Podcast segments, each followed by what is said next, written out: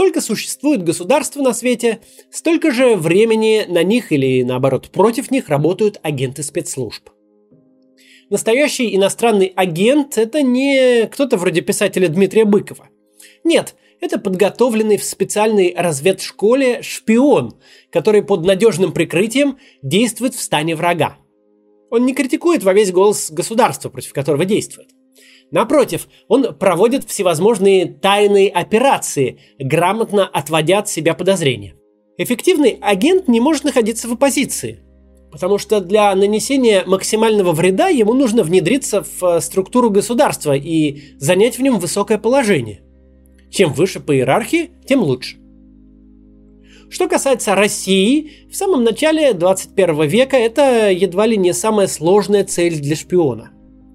Тяжелые рыночные реформы и трансформационный кризис позади, экономика растет как на дрожжах, заоблачные цены на углеводороды обеспечивают огромный поток валюты. Среди развитых стран у России нет ни одного врага. Это уникальная ситуация, когда с тобой хотят дружить и торговать все, от Западной Европы до Китая, от Ирана до ближайших соседей. А внутри самой России образованный и талантливый народ, которого хлебом не корми, дай только создавать Яндексы, ВКонтакты, антивирусы Касперского и лучшие в мире авиасимуляторы для ПК. Расшатать и ушатать такое государство, как Российская Федерация нулевых годов, это задача для сотрудника спецслужб крайне сложная. Но не невозможная. Группа сотрудников ФСБ, направленные вами для командировку для работы под прикрытием правительства, на первом этапе со своими задачами справляется.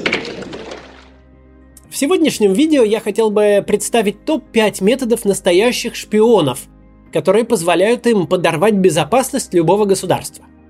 И даже очень успешного. Причем подорвать без использования взрывчатки, оружия или каких-то технических приспособлений из арсенала Джеймса Бонда. Начнем.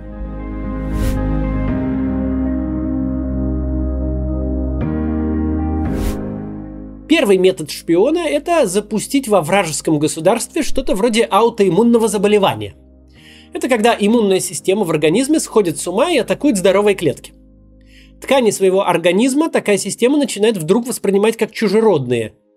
И вместо того, чтобы защищать свой организм, иммунитет начинает наносить ему вред. А иммунная система государства – это правоохранительные органы, армия, внутренние войска и спецслужбы. Разведка и контрразведка. И наиболее эффективный шпион совершает диверсии против государства не своими руками, а руками силовиков этого же самого государства. Для этого шпион должен очертить круг наиболее ценных для государства людей. Самых амбициозных, деятельных, талантливых, активных, думающих, честных и независимых.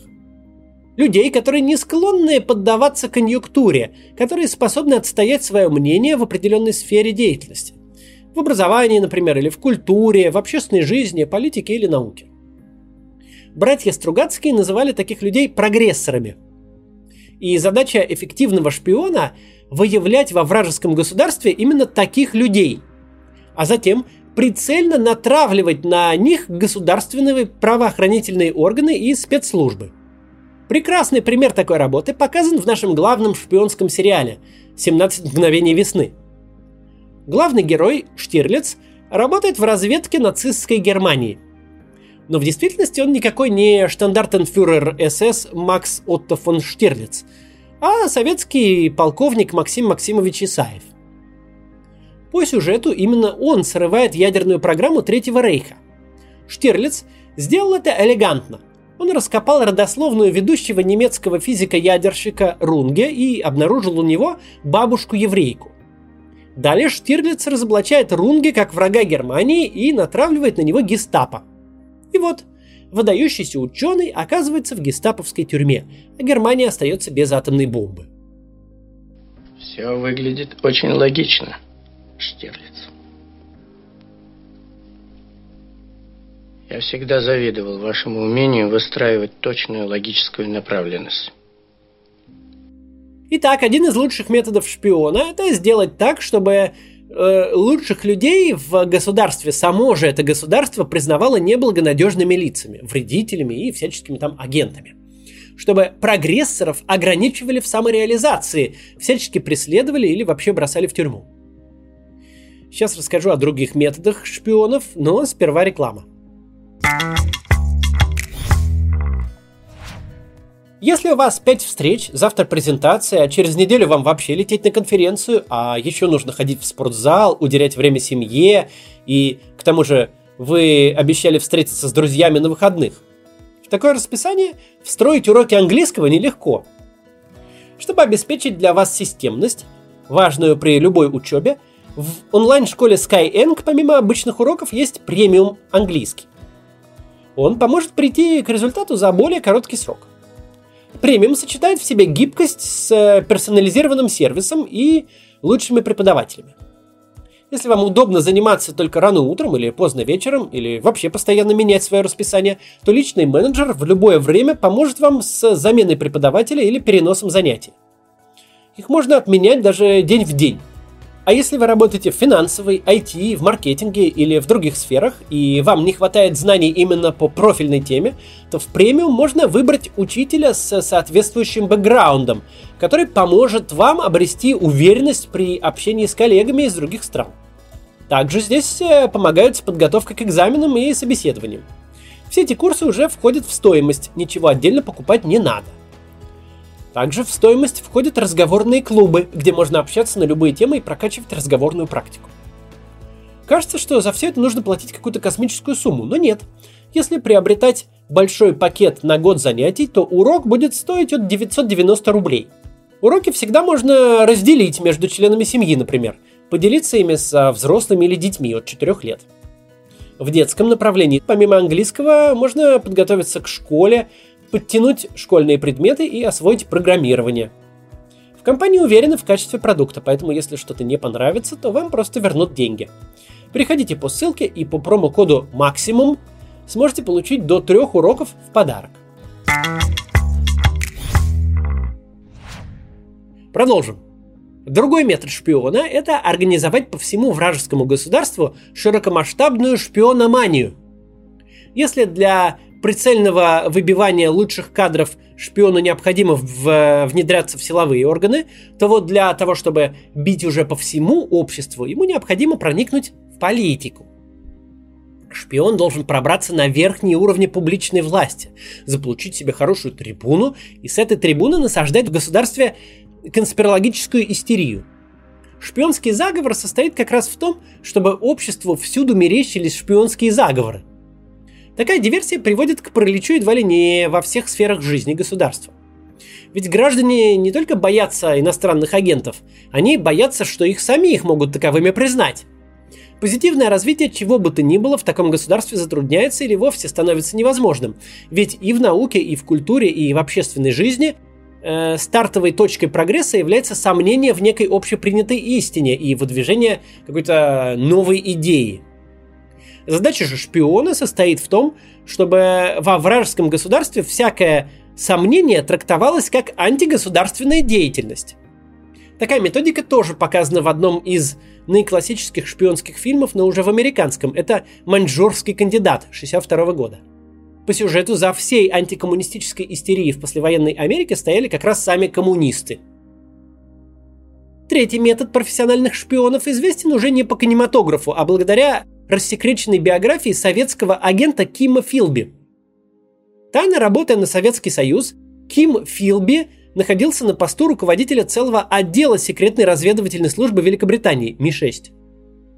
Добился этой должности он истинно бюрократическим способом, просто подсидел предыдущего начальника. А далее Ким Филби не только передавал ценные разведданные советской стороне, но еще и, как мог, разводил бюрократию в британском ведомстве. Часто ему приписывают такую цитату.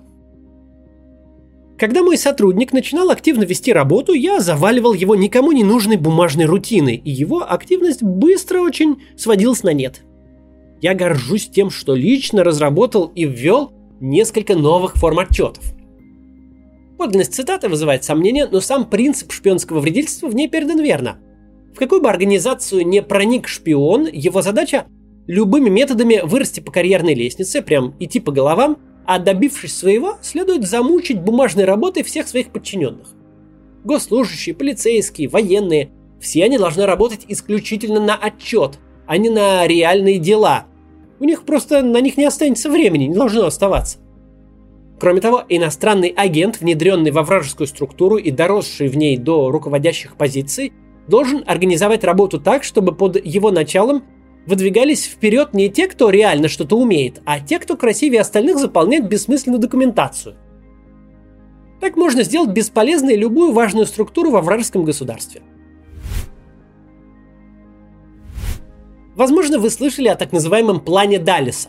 Согласно маргинальной конспирологической теории, ЦРУ планировало внедрить в Советский Союз своих агентов, задача которых была в том, чтобы развращать советских людей.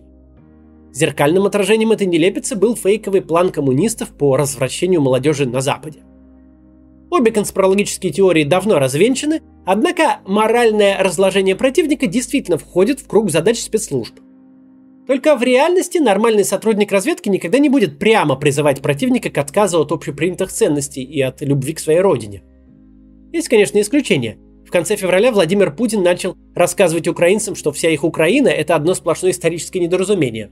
Но там и результат вышел соответствующий. Такие речи Путина лишь сплотили украинских граждан против него. А грамотный спецслужбист, который действительно хочет нанести вред государству, в котором работает, должен разрушать ценностные ориентиры противника, как раз-таки ссылаясь на ценности. В устах шпиона призыв нанести вред родной стране должен выглядеть как патриотическое воззвание. Только так можно достигнуть нужного эффекта. Стоит отдельно отметить, что позитивной риторикой удобно маскировать всякие деструктивные действия, направленные против народа враждебной страны. Если честно, тут у меня под рукой нет примеров из реальной жизни, но если пофантазировать, то можно представить, как под прикрытием слов о бесценной исторической памяти, например, организуется массовое уничтожение объектов культурного наследия, ну или как под пафосную речь о семейных ценностей формируют невыносимые условия для создания семьи и рождения детей. Ну это так, чисто теории. Еще до нашей эры широко применялась практика: хочешь максимально ослабить своего врага, спровоцируй его на какую-нибудь войну против соседа. Пусть он в этой войне сам себя измотает, пусть сам угробит свои войска. А чем хуже враг сделает самому себе, тем ведь тебе лучше. В новое время так поступали европейские колониальные империи. Есть пример и из нашей истории. Веками опаснейшим врагом русского государства было Крымское ханство. Вот ничего не получалось с Крымским ханством сделать ни Ивану Грозному, ни Петру Великому. А вот Екатерине II удалось. При ней российские эмиссары сумели втянуть Крымское ханство в войну против Османской империи. И война эта стала для ханства суицидальной. Подтолкнуть вражескую страну к военному самоубийству – это прям высшее мастерство агента, действующего в интересах иностранного государства. Таков пятый и последний метод шпионской работы, который мне хотелось осветить в этом видео. Агентурная работа по подрыву государственных устоев – это не выход с плакатом на улицу, не крамольная статья в газете и не разговоры о проблемах страны в эфире радиостанции.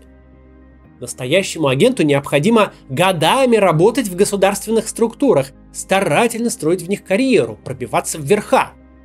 И уже там уничтожать государство неприятеля, не вызывая при этом никаких подозрений. Это очень тяжелая работа, требующая от сотрудника спецслужб многих лет, иногда десятилетий вдумчивого труда. А нанести существенный вред такому государству, как Российская Федерация начала 2000-х, это задача на грани выполнимости. Однако нет ничего невозможного для того, у кого по-настоящему холодная голова и горячее сердце. Понадобится, правда, более 20 лет. До завтра.